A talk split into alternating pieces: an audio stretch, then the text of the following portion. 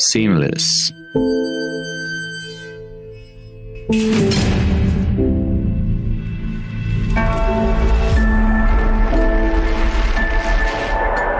Tutti sono innocenti, nessuno è senza peccato.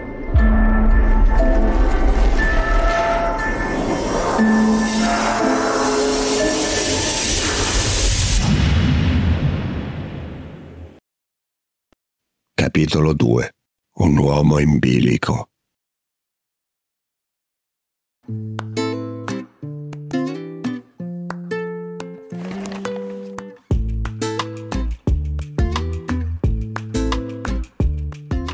Mille pensieri mi frullano per la testa. Nonostante il dolore, ho sprazzi di lucidità. Mi ritornano in mente le facce delle persone conosciute in Colombia, i loro racconti sul traffico di droga, le mille storie di violenza che mi erano sembrate esagerate ed improbabili. I militari mi portano in un ufficio dove ci sono alcuni poliziotti, ai quali Mendez consegna le mie carte. Lo lasciamo in mani vostre. Mendez mi fa togliere le manette e mi affida al poliziotto, che replica secco. Non c'è problema. Poi si rivolge a me. Entra in quella stanza e spogliati e metti tutte le tue cose sul tavolo. Voglio parlare con il mio consolato. Vi prego, fatemi fare una telefonata. E togli la cintura ai pantaloni e i lacci alle scarpe. Muoviti. Nessuno si avvicina ad ispezionarmi, per fortuna. Mi rendo conto che è meglio obbedire. Mi portano in un piccolo cortile dove c'è una puzza orrenda. Ai lati ci sono una decina di piccolissime celle, con pareti scrostate, luride, con macchie di cui è difficile capirne la provenienza. Apri la numero 10. Impone il superiore al poliziotto che mi accompagna. Mentre ci avviciniamo alla cella, getto lo sguardo dentro le altre. Non sono l'unico prigioniero ad essere trattenuto in questa stazione di polizia. Attraverso le sbarre si intuiscono delle facce. Partono delle grida divertite.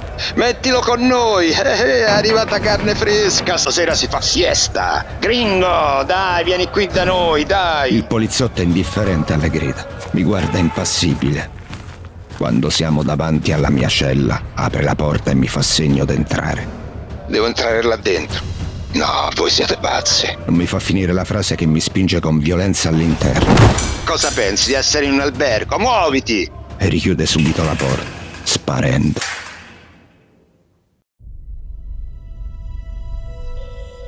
Il pavimento è un autentico mare di merda, dove galleggiano e si mescolano in cocktail vomitevole fango e insetti. In fondo c'è quello che dovrebbe essere il gabinetto, ma non c'è la tazza. Non è altro che un buco per terra con un frammento di water rotto, decorato di vomito e feci, con una puzza insopportabile. Provo a guardarmi intorno, ma non vedo brandine o giacegli su cui straiarmi.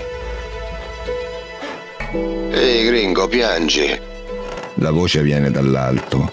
Alzo gli occhi e intravedo un uomo di colore più o meno della mia età. È sospeso su degli stracci. Non riesco a distinguere bene, c'è poca luce nella cella. Non parli? Sei muto. Di dove sei? Sono italiano. Ma come hai fatto a salire lì sopra? È facile, ti devi arrampicare sulle sbarre. Provaci. Già che ci sei, prendi quella coperta per terra, se vuoi dormire un po' più pulito. La guardo e mi viene da vomitare per lo schifo, ma non ho alternative. Mi arrampico sulle sbarre e arrivo dal ragazzo, che si presenta tentando un sorriso. Piacere, mi chiamo Luis, ma tutti qui mi chiamano Caracas. E tu? Io mi chiamo Vincenzo. Cosa faccio ora con questa coperta? Legala come ho fatto io, da una sbarra all'altra, poi te la passi sotto il sedere e la usi come una piccola maca. Ti posso assicurare che è molto scomoda, ma è sempre meglio che dormire nella merda.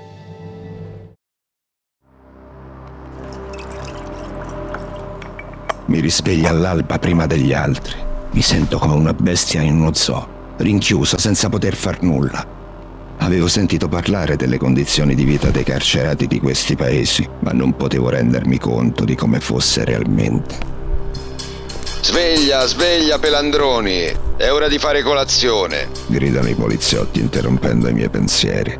Scendo dalla mia maca con grande fatica, con la camicia ormai ridotta ad uno straccio. Mi avvicino alle sbarre e inaspettatamente un compagno mi saluta cordiale.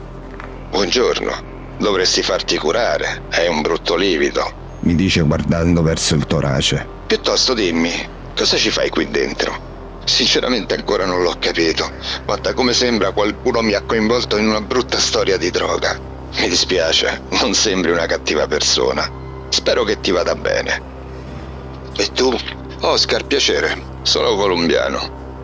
Ho trovato mia moglie a letto con un altro e l'ho strangolata con queste mani. Mi dispiace solo di non aver potuto ammazzare quel figlio di un cane che stava a letto con lei. Gli è andata bene, perché ero ubriaco e la polizia mi ha trovato subito altrimenti avrei ucciso anche lui. Ad ascoltarlo mi si gela il sangue. Non sono mai stato accanto ad un assassino. E non so più cosa dire. Per fortuna arrivano i poliziotti con la colazione e il discorso si chiude. Ehi, italiano, se non mangi la repa passala qui. Mi dice Caracas, ma non riesco a rispondere, perché sono ancora sconvolto dal mio compagno di cella. Che fai, hai perso la lingua? Mi avvicino e senza pensarci passo tutto a Caracas. Grazie amico, tieni ancora un pezzo di pane, lo vuoi? Sinceramente la fame mi è passata. Si apre la cella, esco con le mani dietro la schiena, vengo ammanettato e ci dirigiamo verso l'uscita. Sono sollevato di essere uscito da quella cella. Il solo pensiero di rimanere con quel tipo mi fa star male ancora di più delle ferite e dei dolori in tutto il corpo. Se continuo così impazzisco. Vengo caricato nel retro di una camionetta e partiamo. Non mi azzardo a chiedere nulla, tanto so che non avrei risposte. Il tragitto dura circa mezz'ora e quando scendiamo siamo nel comando. Entriamo nell'edificio principale e scendiamo le scale fino ad arrivare ad uno stanzone. Sembra una sala di torture. Ci sono dei cavi elettrici che scendono dal muro fino ad arrivare su di una sedia. Bidoni pieni di escrementi, una puzza orrenda e delle corde appoggiate su di un tavolo. Ad un tratto si apre la porta della stanza ed entrano due guardie. È meglio che inizi a parlare perché ho poca, anzi pochissima pazienza con i tipi come te. Il poliziotto ha un atteggiamento che mi fa paura. Resto sbalordito dalle sue parole. Ma lei sta scherzando, io non ho idea di che cosa state cercando. Tu non sei stato solo in Venezuela. Mi interrompe. Ma anche e soprattutto in Colombia. Ti posso pure elencare tutti i posti dove sei stato come dimostrano queste foto. E mi gira un fascicolo che è appoggiato sul tavolo, mostrandomi delle istantanee. Le foto mi hanno ripreso nell'ultimo hotel di Cucuta, dove ero stato. Guardo meglio e vedo che figura anche un distinto signore che avevo conosciuto laggiù. Raul. E allora? Lo so di essere stato lì. Non vedo di che cosa dovrei preoccuparmi.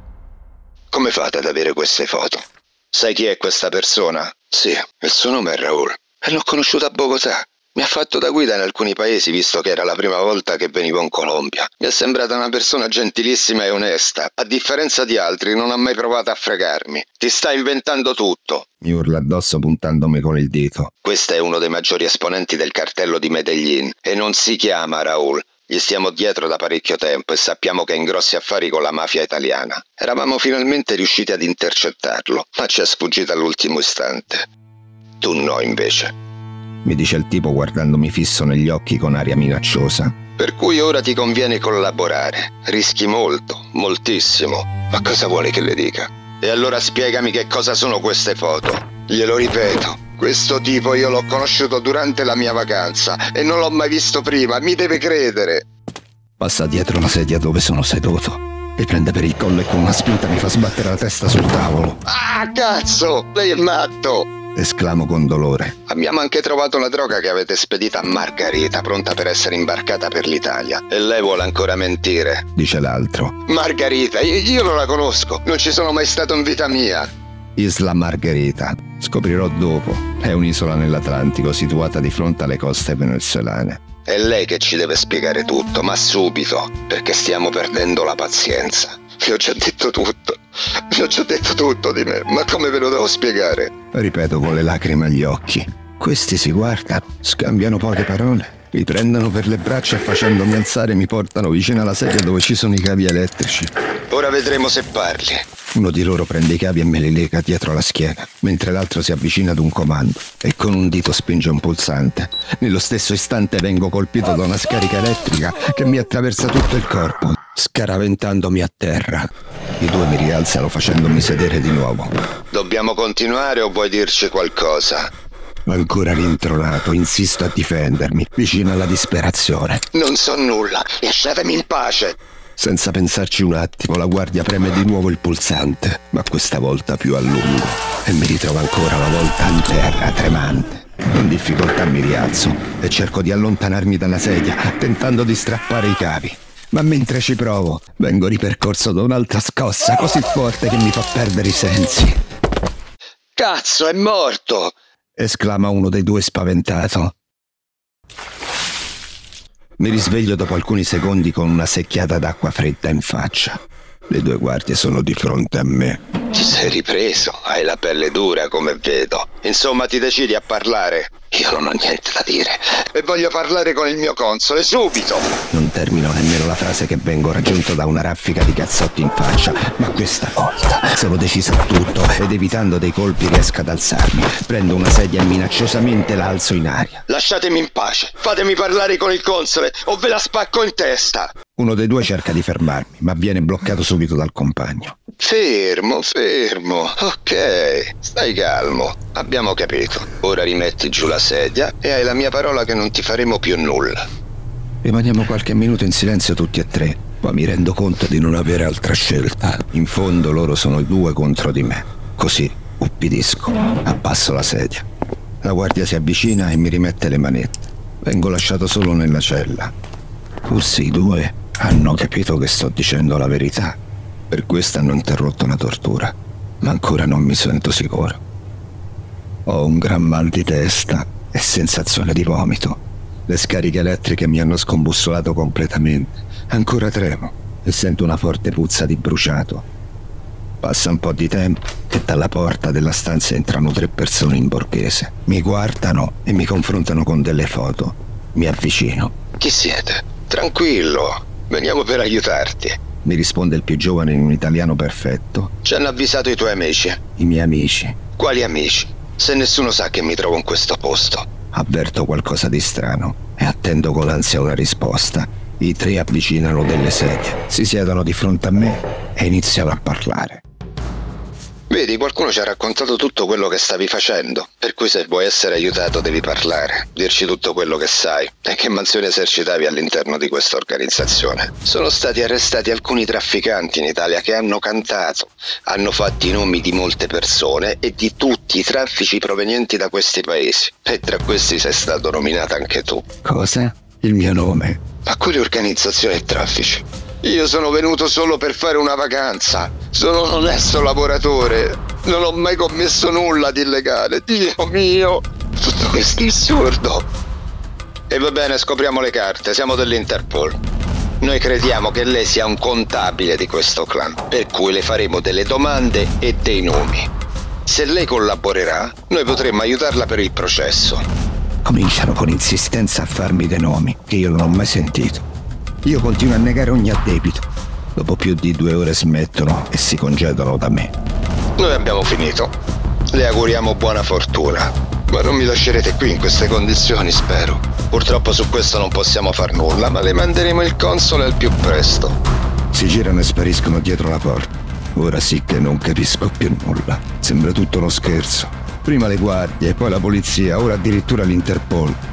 Vorrei che tutto finisse subito per ritornare a casa. Ehi tu, svegliati! Sento gridare. Apro gli occhi e mi trovo il comandante Mendez con due guardie ai fianchi. Allora, italiano, come va? Mi chiede. Sono stanco e non rispondo. Lo guardo solo in faccia per un secondo. Poi abbasso lo sguardo perché non vorrei essere picchiata ancora e mi rassegno ad eseguire gli ordini. Merda, ci sono andati pesanti con questo. Dice una delle guardie che mi guarda la schiena. Vengo ricaricato sulla jeep e portato di nuovo nella cella della polizia. Questa volta però trovo il pavimento pulito, il bagno sistemato, anche se continua a far schifo, e appoggiate alla parete ci sono delle coperte pulite. Hai visto, italiano? Hanno fatto le pulizie. Mi dice Caracas dalle solite sbarre. Domani è domenica e verranno le visite. Ma quali visite? Familiari, amici. Qui la domenica fanno entrare i visitatori che portano del cibo e i panni puliti. Poi verrà il parroco e dirà la messa.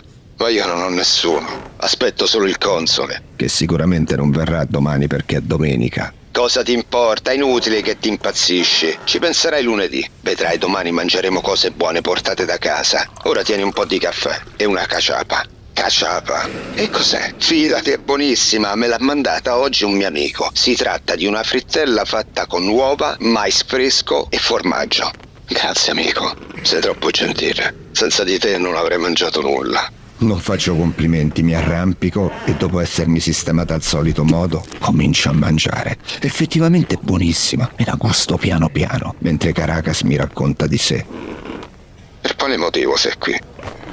Una stupidaggine, un piccolo furto. Non dovrei rimanere a lungo, almeno spero. Non ho proprio voglia di tornare in quel penitenziario. Ho molti nemici lì. Penitenziario. Solo la parola mi fa venire i brividi. È un carcere di massima sicurezza che si trova in un posto chiamato Santana, sulle montagne andine. È molto grande, ospita centinaia di detenuti di tutti i reati, dall'assassino al ladro di galline. E ogni giorno ci sono delle vere e proprie guerre per il potere, dove la maggior parte delle volte i detenuti escono solo da morti. Ma come?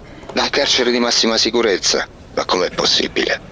Vedi, ci sono molte bande che si contendono il potere là dentro, sia venezuelane che colombiane. È tutto perché il carcere in realtà è una grande industria, si svolgono molti lavori, ma l'affare più grosso è la vendita di droga.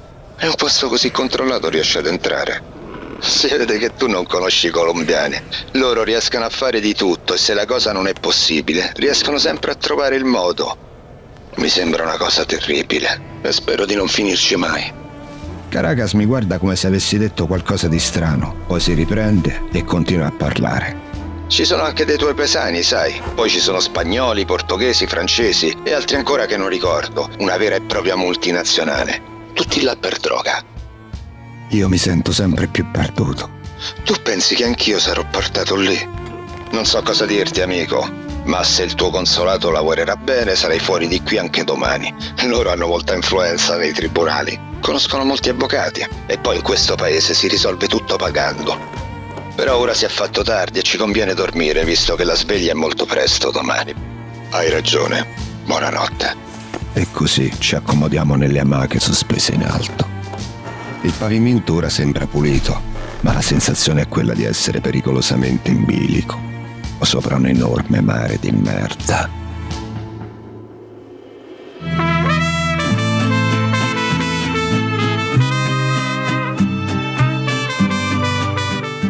Seamless, un podcast tratto dal romanzo Santana, incubo in Venezuela di Vincenzo Contino.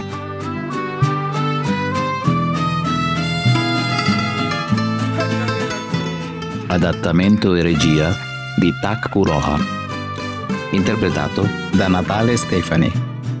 Sound editor Daniel Lee.